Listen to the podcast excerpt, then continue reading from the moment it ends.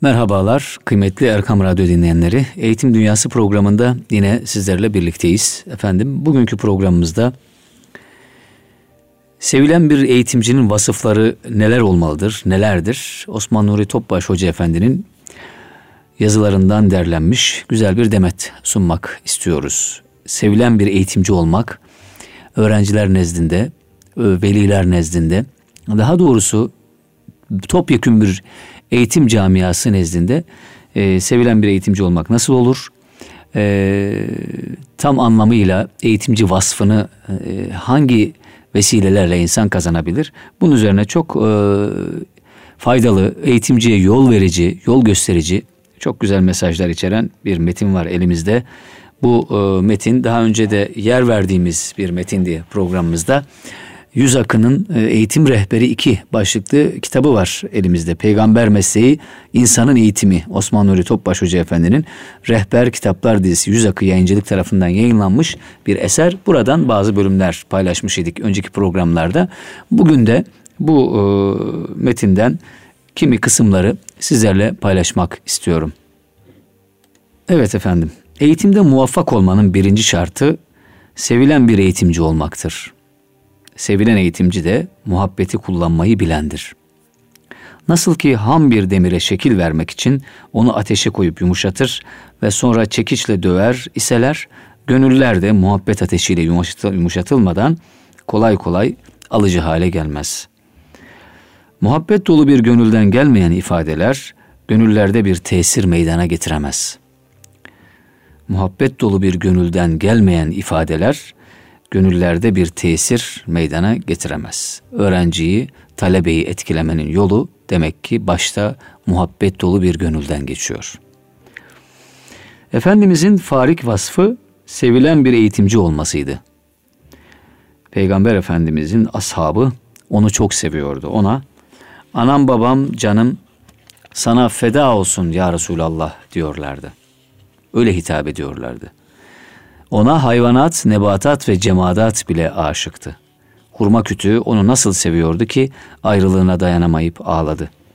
Sahibinden eziyet gören deve gelip onun merhametine, şefkatine sığındı. Cenab-ı Hak ona öyle bir muhabbet bahşetti ki bütün kainat onu sevdi. Eğitim hizmetlerine talip olanlar da ilk olarak bir cazibe merkezi olmalıdırlar sahabeyi Peygamber Efendimizin sadık aşıkları kılan muhabbet sırrını kavramalıdırlar. Şu ilahi mesajın tefekkürü ve muhtevası içinde olmalıdırlar. İman edip salih amellerde bulunanlara gelince, onlar için çok merhametli olan Allah, gönüllerde bir sevgi yaratacaktır. Onlar için gönüllerde bir sevgi yaratacaktır. Çok muhabbetli olan, merhametli olan Allahü Teala. Aynı iyileşme Muhabbetin bir safa ilerisi dostluktur. Dostluk nasıl meydana gelir? Dostluk sevenin sevilende kendi hususiyetlerini görmesinden kaynaklanır. Ne güzel bir tanım. Dostluk sevenin sevilende kendi hususiyetlerini, özelliklerini görmesinden kaynaklanır. Bir annenin dört beş çocuğu olsa hepsini de sever. Fakat kendi hususiyetlerinin hangi çocuğunda daha fazla olduğunu görürse ona daha çok yakınlık ve alaka gösterir. Nitekim Yakup Aleyhisselam'ın 12 oğlu vardı. Kendi hususiyetlerini Yusuf'ta gördü. Yusuf Aleyhisselam ile dost oldu. Ona müstesna bir nazarla bakmaya başladı. Oğluydu ama ona dost oldu. Hatta kardeşleri de bu durumu sezince Yusuf'u kıskandılar. Efendimiz Aleyhisselatü Vesselam da sahabeleriyle böyle bir muhabbet ve dostluk bağı tesis etmiştir. Bunun neticesinde de sahabe nesli nebevi ahlak ile ahlaklanmış, Allah Resulü'nün haliyle hallenmiş, insanlık semasının yıldız şahsiyetleri olarak muhteşem bir faziletler medeniyeti inşa etmişlerdir. Muhabbetli bir eğitimci, talebe münasebeti, fizikteki birleşik kaplar misalidir. Fakat eğitimde muvaffak olmak için muhabbet de tek başına kafi değildir. Eğitimcinin anlatabilme kabiliyeti, talebenin de anlama kabiliyetinin olması lazımdır. Bu takdirde talebe kabiliyeti nispetinde hocasıyla aynıleşmeye kadar varan bir istifade imkanına kavuşur. Mesela Peygamber Efendimizin ashabı içinde onunla aynıleşme istikametinde en çok mesafe alan talebesi Ebu Bekir Sıddık radıyallahu anh olmuştur. Resul-i Ekrem aleyhissalatü vesselam Efendimizin kalbi istiabı bizim idrakimizin çok çok ötesindedir. Hz. Ebu Bekir Efendimizin kalbi de kendi istiabı kadarıyla da olsa Efendimizin kalbi duyuşlarıyla aynıleştiği içindir ki hakkında ayet-i kerimede ikinin ikincisi buyurulmuştur. Efendimiz ile ashab arasında nasıl bir muhabbet vardı?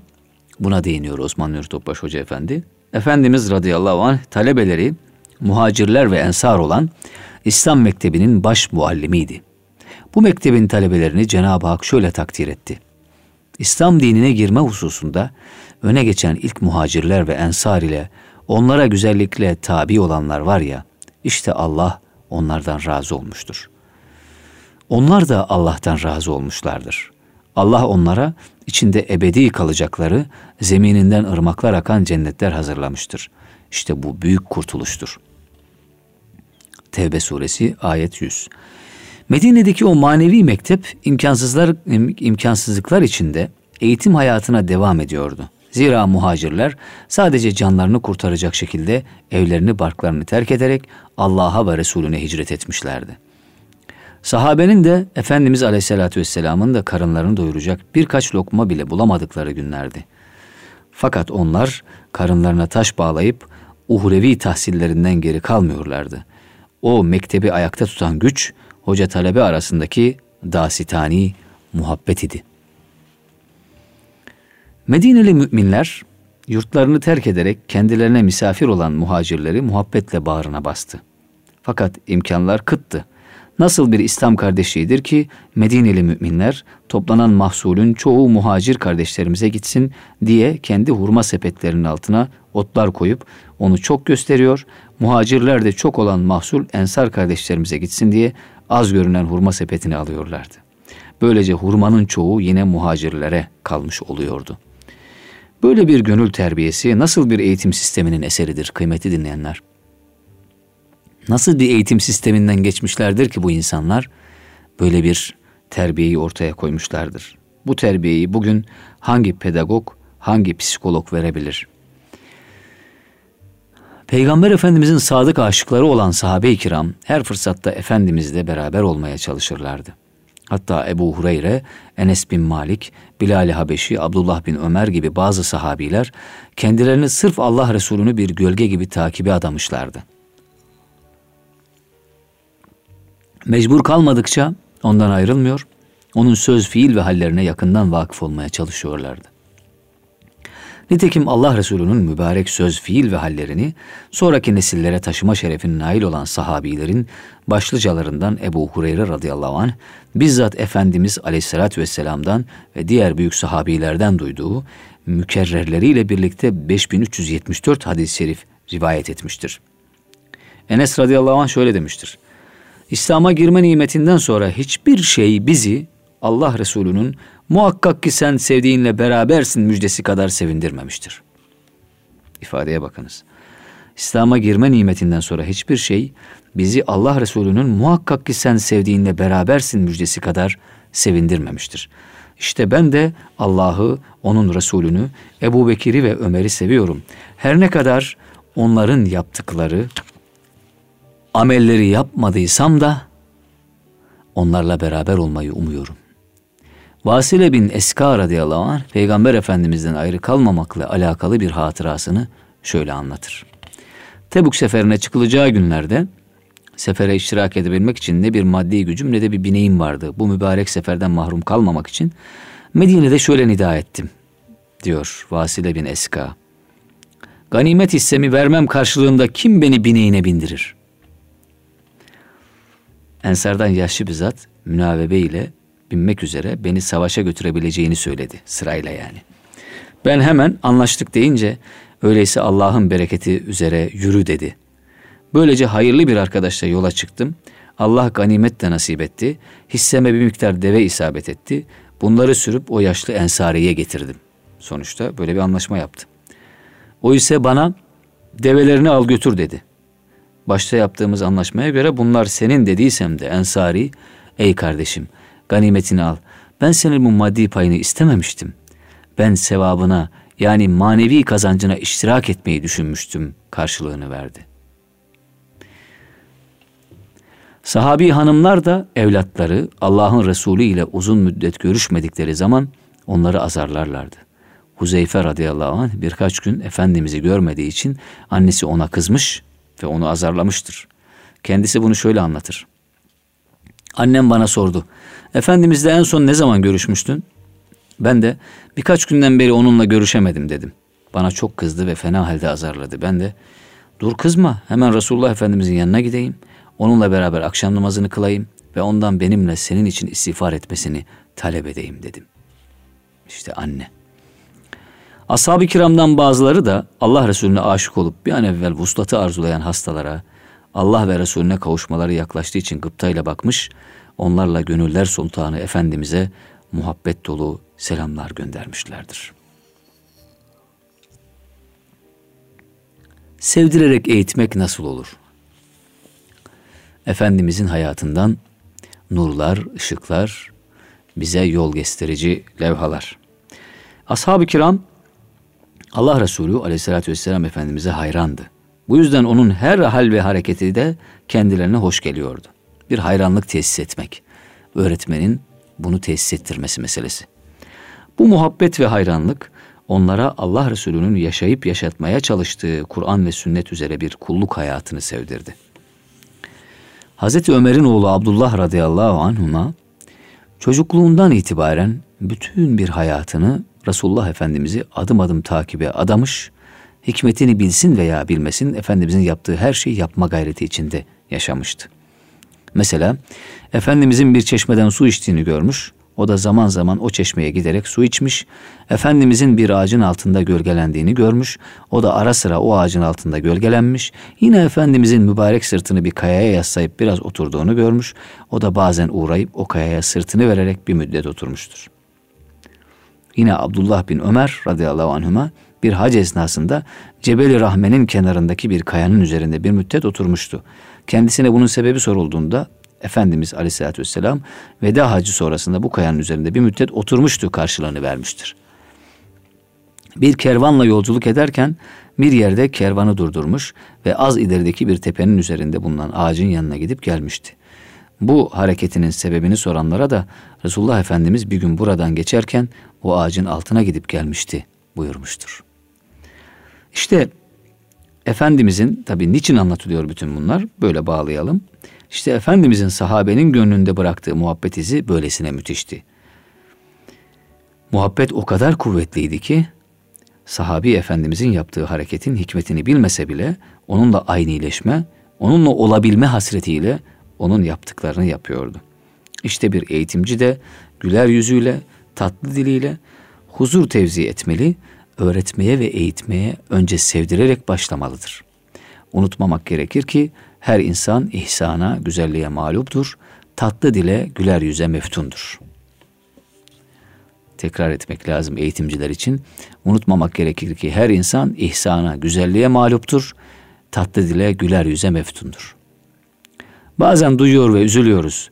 Talebesine ceza olarak şu sureyi şu kadar defa okuyacaksın diyen oluyormuş. Şu sureyi şu kadar defa okuyacaksın diyen hocalar.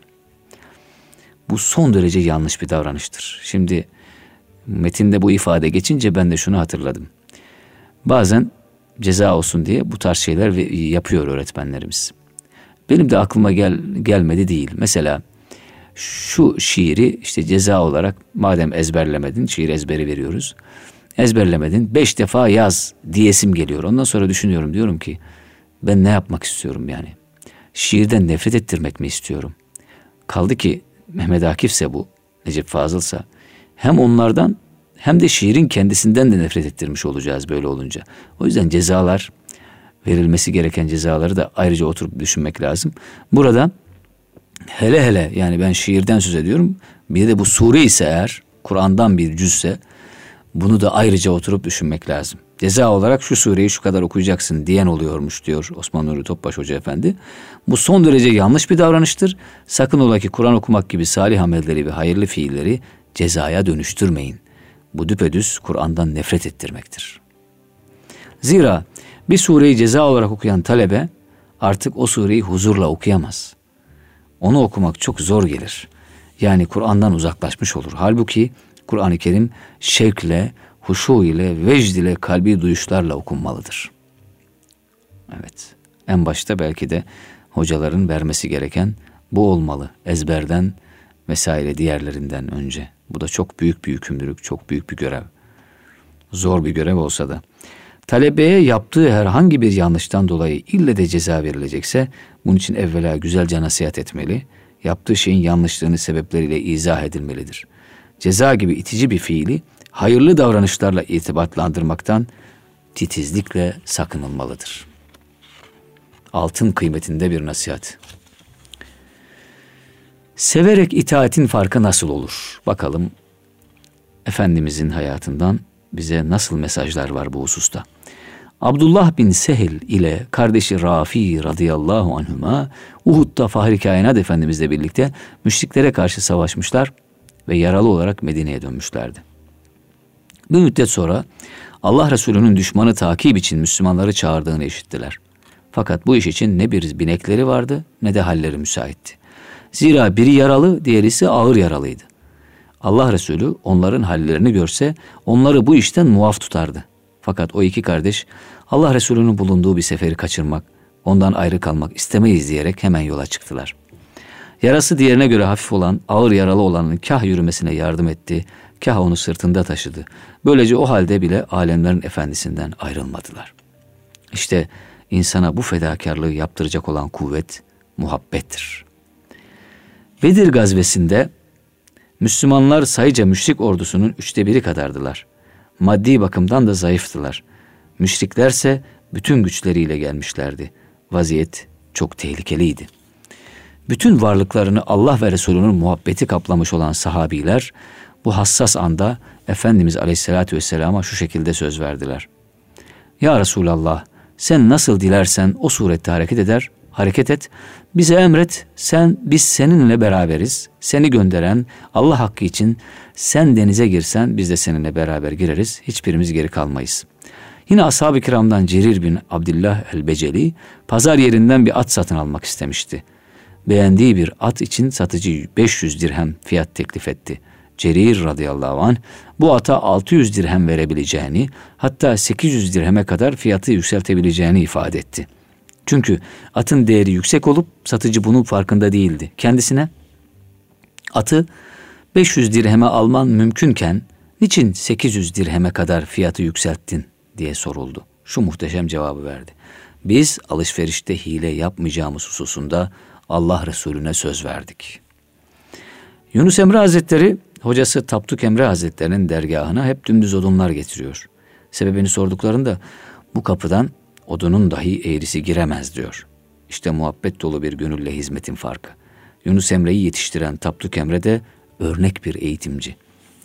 Orta Asya'da Seyit Ahmed Yesevi Hazretleri yetiştirdiği talebelerini ta Anadolu'ya, Balkanlara kadar gönderiyor. Bu coğrafyaların İslam'da şereflenmesinde mühim hizmetleri dokunuyor. Peki bu hizmet aşkı nereden kaynaklanıyor? Peygamber Efendimiz'e muhabbetten. Zira kendisi peygamber muhabbetinin müşahhas bir misali. 63 yaşına girdiği zaman Allah Resulü 63 yaşında vefat etti. Artık benim de bu dünyada görecek bir şeyim yok diyor ve vefat edinceye kadar 10 sene müddetle bir mahzenin içinde irşadına devam ediyor. Velhasıl eğitimin temelinde muhabbet olunca bambaşka bir bereket ve rahmet görülüyor. Efendimizin bu husustaki yüksek faziletleri her eğitimciye örnek olmalıdır. Demek ki severek itaat çok farklı. Şefkat. İnsan eğitimi müşfik gönüllerin işi kıymeti dinleyenler.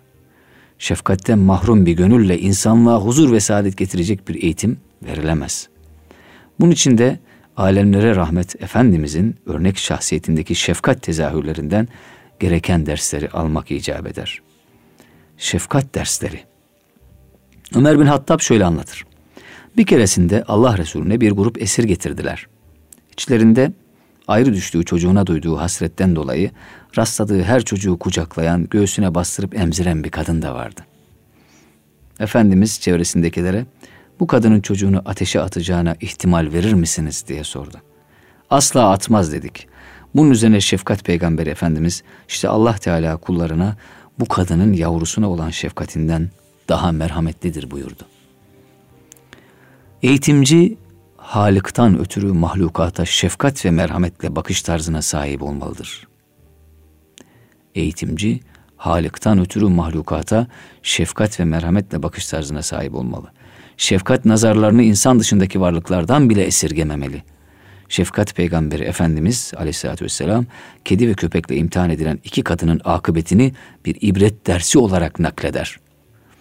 Susuzluktan soluyan bir küpe, köpeğe su veren günahkar bir kadın sırf bu merhamet ve şefkat tezahürü sebebiyle binlerce günahının affa mazhariyetle taltif edilerek cennete nail olmuştur. Buna mukabil kendisine merhametsiz davranarak onun açlığına aldırış etmeyen bir kadın da cehenneme düçar kılınmıştır. Aynı hadiste bu iki insanı da nakleder Efendimiz. İbn Abbas radıyallahu anh şöyle buyurur, şöyle anlatıyor. Birisi kesmek üzere bir koyunu yatırmış ve hayvanın gözü önünde bıçağını biliyordu. Efendimiz de bu şahsa onu defalarca mı öldürmek istiyorsun? Bıçağını onu yatırmadan evvel bileseydin ya buyurdu. Yine bir defasında seferden dönülüyordu. Bir iki sahabi bir kuşun yavrularını yuvadan almış, seviyorlardı. Derken ana kuş geldi. Yavrularını yuvadan yuvada göremeyince acıyla çırpınmaya başladı. Allah Resulü Aleyhisselatü Vesselam durumdan haberdar olunca derhal yavruların yerine konulmasını ve ana kuşa eziyet verilmemesini emretti. Hazreti Peygamber aleyhissalatü vesselam yeşil bir dalı bile kesmekten men etmiştir. Mekke fethine giderken yavrusunu emziren bir köpeği ürkütmemek için ordusunu yolun karşı tarafından geçirmiştir. Efendimiz adına, Allah adına hareket edip insanlara kıyan, heyhat o insanlar geliyor bunları okudukça insanın aklına. Evet, aradaki farka bakmak lazım. Kimin neyi temsil ettiğine bakmak lazım. Yine Peygamber Efendimiz yakılan bir karınca yuvasını karşısında, karınca yuvası karşısında dehşete kapılarak bu karınca yuvasını kim yakabilir diye teessürünü ifade etmiştir. Mahlukata şefkat nazarıyla bakış mevzuunda doğru zannedilerek yapılan yanlışlardan biri de kafeste kuş beslemek veya bunun ticaretini yapmaktır. Bu da ince bir durum.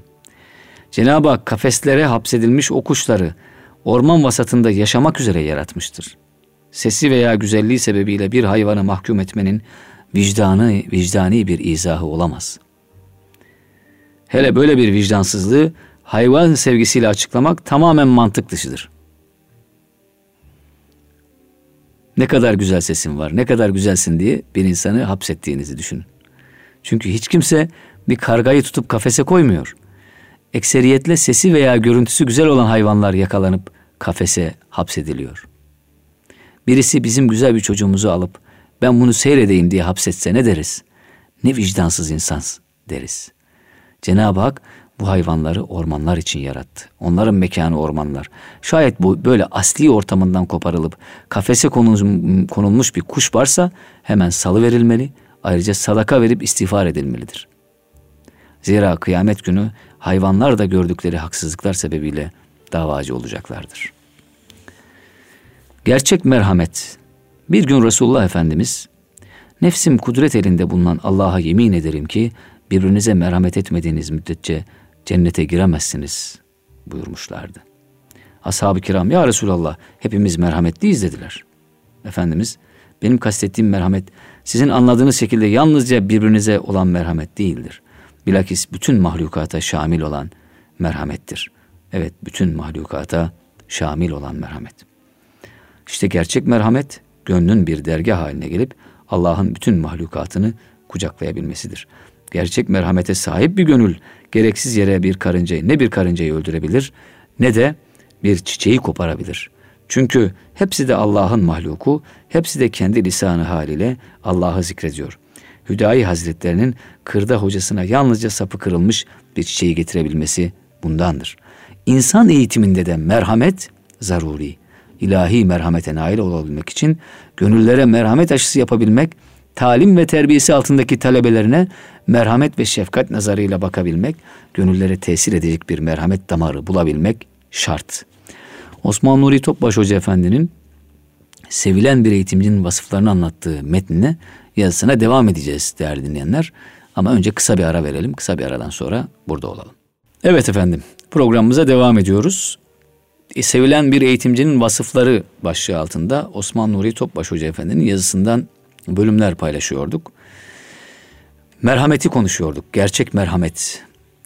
Sevilen bir eğitimcinin en önemli vasıflarından biri merhamet tevzi edebilmesi, insanlara ulaştırabilmesi bunu eğitim, e, talebelerine, talim ve terbiyesi altındaki talebelerine şefkat nazarıyla bakabilmesi. Rahmet peygamberi Efendimizin eğitimde nasıl bir merhamet üslubu sergilediğinin en güzel misallerinden biri Enes bin Malik ile olan dostluğudur. Enes'i hicrette annesi Allah Resulüne getiriyor. Ya Resulallah hayatta size verebileceğim hiçbir şey yok diyor onun annesi. Sadece 10 yaşında bir Enes'im var. Enes'i size vereyim, hizmet etsin, ben de huzur bulayım diyor. Efendimiz kabul ediyor. Efendimiz o vakit 50 küsur yaşında, Enes 10 yaşında. 10 yaşındaki bir çocuk bir peygambere nasıl hizmet verebilir? Fakat Efendimiz bize orada bir evladın nasıl ter- terbiye edilebileceğini öğretiyor. Enes diyor ki radıyallahu, radıyallahu anh, altı çizilerek, Resulullah bir gün beni bir yere göndermek istedi. Ben vallahi gitmem dedim. Halbuki içimden gitmeye karar vermiştim. Çünkü emri veren Allah'ın nebisiydi. Yola çıktım, sokakta oynayan çocukların yanlarına vardım ve orada oyalandım. Derken Allah Resulü arkamdan gelerek ensemden tuttu. Dönüp baktığımda gülümsüyordu. Enescik, söylediğim yere gittin mi? Hemen gidiyorum ya Resulallah dedim. Burada Enes'in emri peygamberiyi içinden kabul edip sözde itiraz etmesi nedir? İlginç bir şey. Demek ki Enes Allah Resulü'nden tekrar bir alaka bekliyor. Allah Resulü gelecek, tekrar alakasını devam ettirecek. Ona tekrar git diyecek. Onu muhatap alacak. Ve onunla gönlü tatmin olacak. Yine bekliyor. Allah Resulü gelecek, başını okşayacak ve ona Enesçik diyecek. Güler yüz ve tatlı dille muhatap olacak. Efendimiz Enesçik haydi o zaman git diyor merhamette. Küçük Enes bu güzel alakanın heyecanıyla, aşkla, şevkle gidip vazifesini yapıyor. İşte eğitim sanatı 10 yaşındaki Enes'in o çocuk haleti ruhiyesini anlayıp onun gönlüne giden bir damar bulabilmektir. İşte küçük Enes ki 100 yaşına kadar yaşıyor o küçük Enes. Rüya görüp de Allah Resulü'nü görmediğim hiçbir gecem yoktur diyor. Sonraki zamanlarda. İşte bu iki kalp arasındaki muhabbet akımı. Onun için merhamet üslubuyla alaka mühim. Çok mühim. Efendimizin ümmetine bakış tarzını Rabbimiz bizlere şöyle bildirir. Andolsun size kendi içinizden öyle bir peygamber gelmiştir ki sizin sıkıntıya uğramanız ona çok ağır gelir. O size çok düşkün, müminlere karşı çok şefkatlidir, merhametlidir. Affetmek de eğitimcinin önemli vasıflarından biri. Af faziletinin manevi eğitimde müstesna bir yeri var. Bir eğitimci de ince ruhlu, nazik, kimseyi incitmeyip kimseden incinmeyen, affede affede ilahi affa layık hale gelmeye çalışan bir gönülleri. Affede affede, talebeyi affede affede, ilahi affa layık hale gelmek. Peygamber Efendimiz Aleyhisselatü Vesselam'ın hayatında af faziletinin sayısız hidayetlere vesile olduğu görülüyor. Ebu Hureyre radıyallahu anh şöyle anlatır. Resulullah Efendimiz Necid taraflarına atlı bir birlik gönderdi. Birlik Hanife oğullarından Sümame bin Üsal adında Yemame halkının reisini yakalayıp getirdi. Esiri mescidin direklerinden birine bağladılar. Resulullah Efendimiz onun yanına vardı ve ''Ey Sümame sana ne yapacağımı düşünüyorsun?'' buyurdu. O da ''Hayır yapacağını düşünüyorum. Eğer beni öldürürsen kan davası olan birini öldürmüş olursun. İyilikte bulunacak olursan bunun kıymetini bilip karşılığını verecek birine iyilik etmiş olursun. Eğer mal istiyorsan iste, sana istediğin her şey verilecektir dedi. Resulullah Efendimiz Sümame'nin yanından ayrıldı. Ertesi gün gelip, ey Sümame sana ne yapacağımı düşünüyorsun buyurdu. O da gönlümdeki sana söylediğim şeydir deyip önceki sözünü tekrar etti. Efendimiz ertesi gün tekrar gelip, ey Sümame sana ne yapacağımı düşünüyorsun buyurdu. O da aynı sözleri tekrarladı. Bunun üzerine Resulullah sallallahu aleyhi ve sellem Sümame'yi salıverin buyurdu. Sümame hemen mescidin yakınındaki bir hurmalığa giderek Oradaki suyla boy abdesti aldı. Sonra mescide girdi ve Eşhedü en la ilahe illallah ve eşhedü enne Muhammeden abduhu ve resuluh. Ey Muhammed vallahi yeryüzünde senin yüzünden daha fazla nefret ettiğim bir yüz yoktu. Fakat şimdi senin yüzün bana yüzlerin tümünden daha sevimli oldu. Vallahi senin dininden daha fazla nefret ettiğim bir din yoktu. Fakat şimdi senin dinin bana dinlerin tümünden daha sevimli oldu. Vallahi senin memleketinden daha fazla nefret ettiğim bir memleket yoktu. Fakat şimdi senin memleketin bana memleketlerin tümünden daha sevimli oldu. Ben umreye niyetlenmişken senin atlıların beni yakaladı. Şimdi ne buyurursun dedi. Resulullah Efendimiz kendisini müjdeledi ve umre yapmasını emreyledi. Sümame Mekke'ye geldiğinde birisi ona dininden mi döndün dedi. O da hayır lakin Resulullah sallallahu aleyhi ve sellem ile birlikte Müslüman oldum. Allah'a yemin olsun ki Resulullah izin vermedikçe artık Yemame'den size bir buğday tanesi bile gelmez dedi. Mekke fethinde de Mekkelilere ilan edilen umumi af ve sergilenen diğer faziletler yıllardır Müslümanlara olmadık zulümleri reva görmüş olan bir toplumun hidayetine vesile olmuştur. Hemen ceza vermek yerine doğrusunu öğretmek de eğitimcinin vasıflarından biri olmalı. Abbad bin Şurahbil anlatıyor. Bir zamanlar fakir düşmüştüm. Bunun üzerine Medine bahçelerinden birine girdim.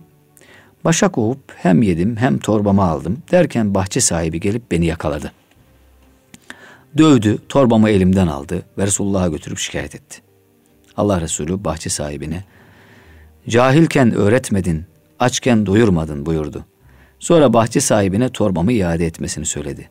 Cahilken öğretmedin, açken doyurmadın buyurup bahçe sahibine torbamı iade etmesini söyledi. Daha sonra Resulullah Efendimiz bana bir bir veya yarım sağ miktarında yiyecek verdi diyor. Buradan şunu anlıyoruz ki bir hata işleyen şayet bunu cahilliğinden yapmışsa ona ceza vermek yerine ona öğretmek icap eder. Eğitimcilik bir yanlışı görür görmez hemen azarlayıp hakaret etmek değildir. Eğitimci hata ve yanlışa düşmandır. Onu işleyene de merhametle bakmalı. Yaptığı şeyin yanlışlığını münasip bir lisanla izah etmelidir. Bu eğitim metodunun Peygamber Efendimiz'deki sayısız misallerinden biri, bir diğeri de şudur. Muaviye bin Hakem anlatıyor. Resulullah Efendimizle namaz kılarken cemaatten biri aksırdı. Ben de hemen yerhamukallah dedim. Cemaat bana dik dik bakmaya başladı. Bunun üzerine vay başıma gelenler yahu bana niye öyle bakıyorsunuz deyince de ellerini uyluk, uyluklarına vurmaya başladılar. Onların beni susturmaya çalıştıklarını görünce kızdım ama yine de sustum. Anam babam Resul-i Ekrem'e feda olsun.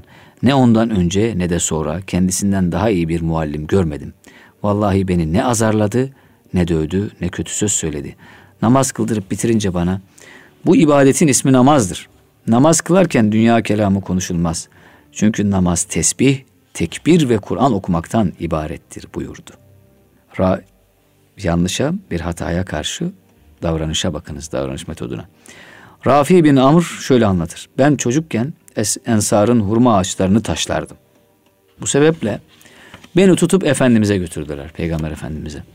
Allah Resulü aleyhissalatü vesselam bana yavrucuğum hurma ağaçlarını niçin taşıyorsun diye sordu. Ben ya Resulallah açtım yemek için taşladım dedim. Fahri kainat bir daha taşlama altlarına düşenlerden al ye buyurdu ve başımı sıvazladı. Daha sonra da Allah'ım onun karnını doyur diye benim için dua etti. Utandırmamak eğitimcinin vasıflarından biri. Resulullah Efendimiz bir topluluktaki suçlu şahsı bilse bilse bile toplulukta suçlu bir şahıs var. Onu bilse bile onu rencide etmemek için adeta belirsiz hale getirir ve o kusurdan bütün topluluğu sakındırırlardı. O kusuru belirsiz hale getirme. Bazen de muhataplarının hatasını onlara yakıştıramadığını hissettirmek maksadıyla bana ne oluyor ki sizi böyle görüyorum buyurarak kendilerini adeta galat ruyet yani yanlış görmeyle izafe ederlerdi. Yanlış görmüşüm ben. Bana ne oluyor ki sizi böyle görüyorum? Allah Resulü Efendimiz'e bir adamdan menfi bir söz ulaştığında falan niye böyle söylemiş demezdi. Lakin insanlara ne oluyor da şöyle şöyle söylüyorlar derdi. Falan niye böyle söylemiş yani kişiyi direkt hedef alarak değil. Bir defasında Allah Resulü Aleyhisselatü Vesselam ashabıyla otururken cemaatten biri sesli bir şekilde yellenmişti. Ancak kim olduğu belli değildi. Deve etinden yapılmış yemeklerini yedikten sonra namaz vakti geldi. Allah Resulü Efendimiz abdesti bozulan sahabinin abdest almaya kalktığında bilinmesine mani olması için, olmak için yanındakilere deve eti yiyen herkes abdest alsın buyurdu. Böylece sesli bir şekilde yerlenen kişinin gizli kalmasını temin ederek onu mahcup olmaktan kurtardı. Samimiyet bahsinde de şöyle deniliyor kıymetli dinleyenler. Ata şöyle dedi Musa aleyhisselam Ya Rabbi kullarının hangisi en iyi hüküm verendir diye sordu. Allah da Celle Celaluhu insanlar hakkında hüküm verirken kendisi hakkında hüküm verir gibi davranan kimsedir. Eğitimcinin şahsiyetinde ifrat ve tefrit aşırılıklarına yer yoktur. Eğitimci itidalli olmalıdır. Mesela samimiyette hudutlara, sınırlara riayet edilmediğinde ekseriyetle lauballiği peşinden getirir. Eğitimci çok samimi davranır öğrenciye. Öğrenci de nerede duracağını bilemez. Sınırını bilemez. Fakat iyi bir eğitimci bu ikisini birbirinden ayırmasını bilmelidir. Samimi olmalı, dost olmalı fakat laubali olmamalıdır. Bunun gibi tevazu ile zillet mefhumlarını da birbirine karıştırmamak icap eder. Eğitimci mütevazi olmalı fakat asla zillete düşmemeli. İslam şahsiyetinin farik vasıflarından olan vakar kıymetini elden bırakmamalı. Fakat vakarlı olayım derken de kibre kapılmamalı.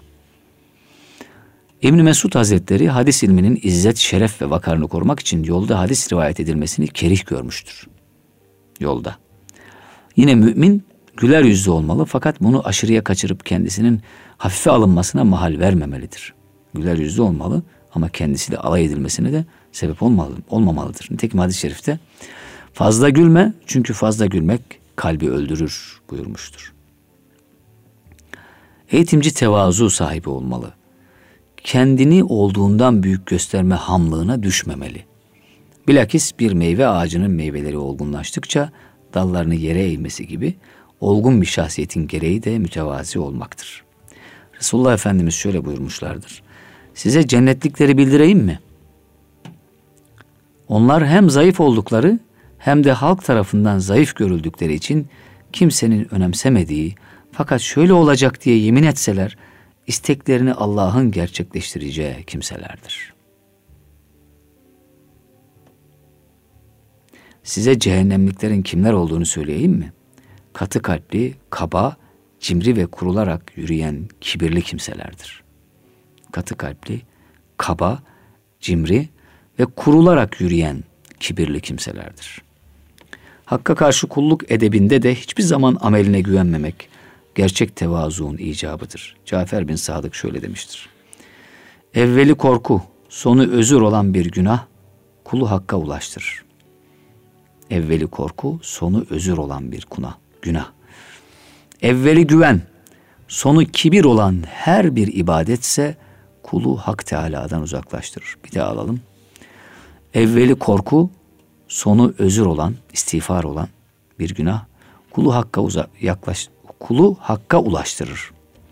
Evveli güven, sonu kibir olan her ibadetse kulu Allah'tan uzaklaştırır. Kendini beğenmiş olan itaatkar aslında asidir. Özür dileyen asi de aslında itaatkardır. Tezkiretül Evliya'da zikredilmiş bu ifadeler Cafer bin Sadık'a ait. Yaptığı iyiliği az görmekte sevilen bir eğitimcinin vasıflarındandır değerli dinleyenler.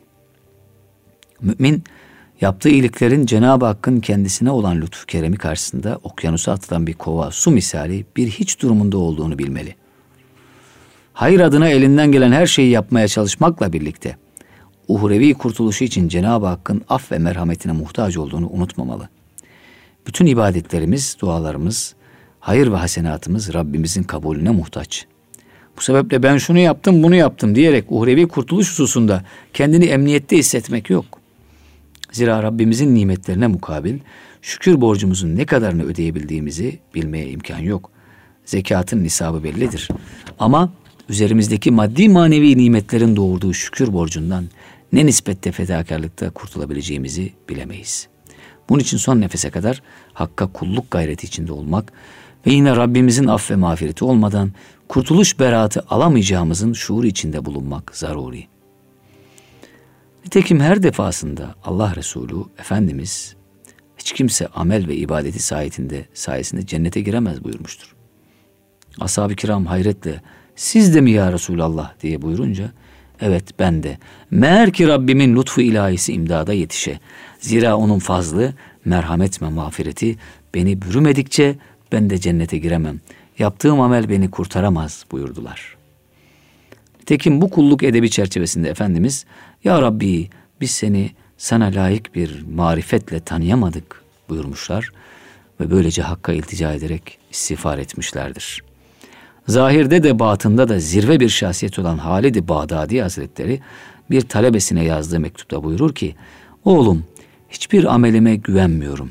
Ancak Allah'ın rahmetini ümit ederek gidiyorum. Aman bana hüsn-i hatime için dua et.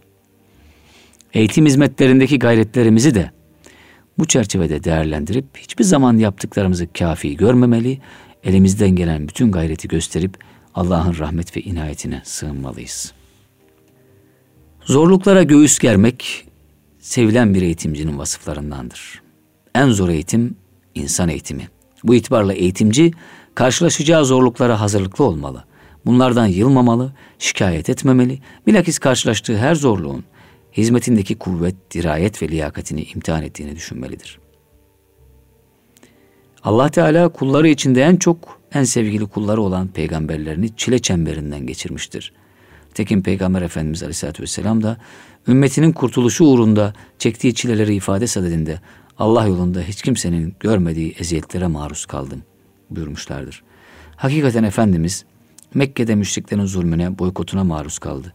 Taif'te taşlandı. Çok sevdiği sahabileri şehit edildi. Bunun gibi nice zorluklara göğüs gerdi. Dünya hayatı imtihan hikmetine binaen müminler için çileli bir yolculuk. Efendimiz bir hadis-i şeriflerinde zorlukların müminler için nimet olduğuna işaret eder. Dikkatli olun, cennete götüren ameller sarp ve engebeli bir yol gibi meşakkatlidir. Bunu üç defa tekrarladı Efendimiz. Cehenneme götüren amellerse düz ve pürüzsüz bir yol gibi kolaydır. Şakiki Belhi Hazretleri de bu hikmete binaen sıkıntının mükafatını bilen, ondan kurtulmaya heves etmez buyurmuşlardır. Abdurrahman bin Avf diyor ki, İslam nefse hoş gelmeyen zor emirler getirmişti. Biz hayırların en hayırlısını nefislerin hoşlanmadığı bu zor emirlerde bulduk. Mesela Resulullah Efendimizle Mekke'den çıkıp hicret etmiştik. Nefsimize zor gelen bu hicretimizle bize üstünlük ve zafer bahşolundu. Zafer yolları açıldı. Yine Allah'ın Kur'an-ı Kerim'de onların bu hali müminlerden bir grup kesinlikle istemediği halde Rabbinin seni evinden hak uğruna çıkardığı zamanki halleri gibidir. Gerçek ortaya çıktıktan sonra bile sanki gözleri göre göre ölüme sürükleniyorlarmış gibi cihad hususunda seninle tartışıyorlardı. Buyurarak tarif ettiği hal üzere Allah Resulü'nün mahiyetinde Bedir'e çıkmıştık. Allah Teala burada da bizler için üstünlük ve zafer lütfetmişti. Velhasıl biz en büyük hayırlara hep böyle nefsimize zor gelen emirler sayesinde ulaşmıştık diyor Abdurrahman bin Avf. Talebe yetiştirmekte ve manevi eğitimde de pek çok zorluklar var. Cenab-ı Hak oku buyuruyor kainat kitabını ibret gözüyle okumamızı emrediyor. Bir kayanın içinden bir ağaç çıktığını görerek zorluklara ihlas ve gayretle katlanıldığı takdirde en olmayacak işlerin bile olabileceğini anlamamızı istiyor. Bu yüzden talebe yetiştirirken sıkı bir gayret göstermeden ne yapayım kabiliyet yok diye pes edilmemesini telkin ediyor. Cenab-ı Hak ayet-i kerimede elbette zorluğun yanında bir kolaylık vardır. Gerçekten zorlukla beraber bir kolaylık vardır diyerek iki kez buna işaret ediyor İnşirah suresinde. Yani Cenab-ı Hak her zorluğun üstesinden gelmeyi sağlayacak bir kolaylık veriyor. Mühim olan o zorluğu göze alıp onun içinde gizlenmiş rahmete sabır ve sebatla talip olabilmek, onu istemek. Evet. Sevilen bir eğitimcinin vasıfları çok yol gösterici, üzerine çok da yorum yapmamızı gerektirmeyen, çok açık, sarih ifadelerle dolu bir metin. Osman Nuri Topbaş Hoca Efendi'nin bu metnini Eğitim Dünyası programında sizlerle paylaştık. Haftaya yine aynı programda buluşmak dileğiyle. Hoşçakalınız.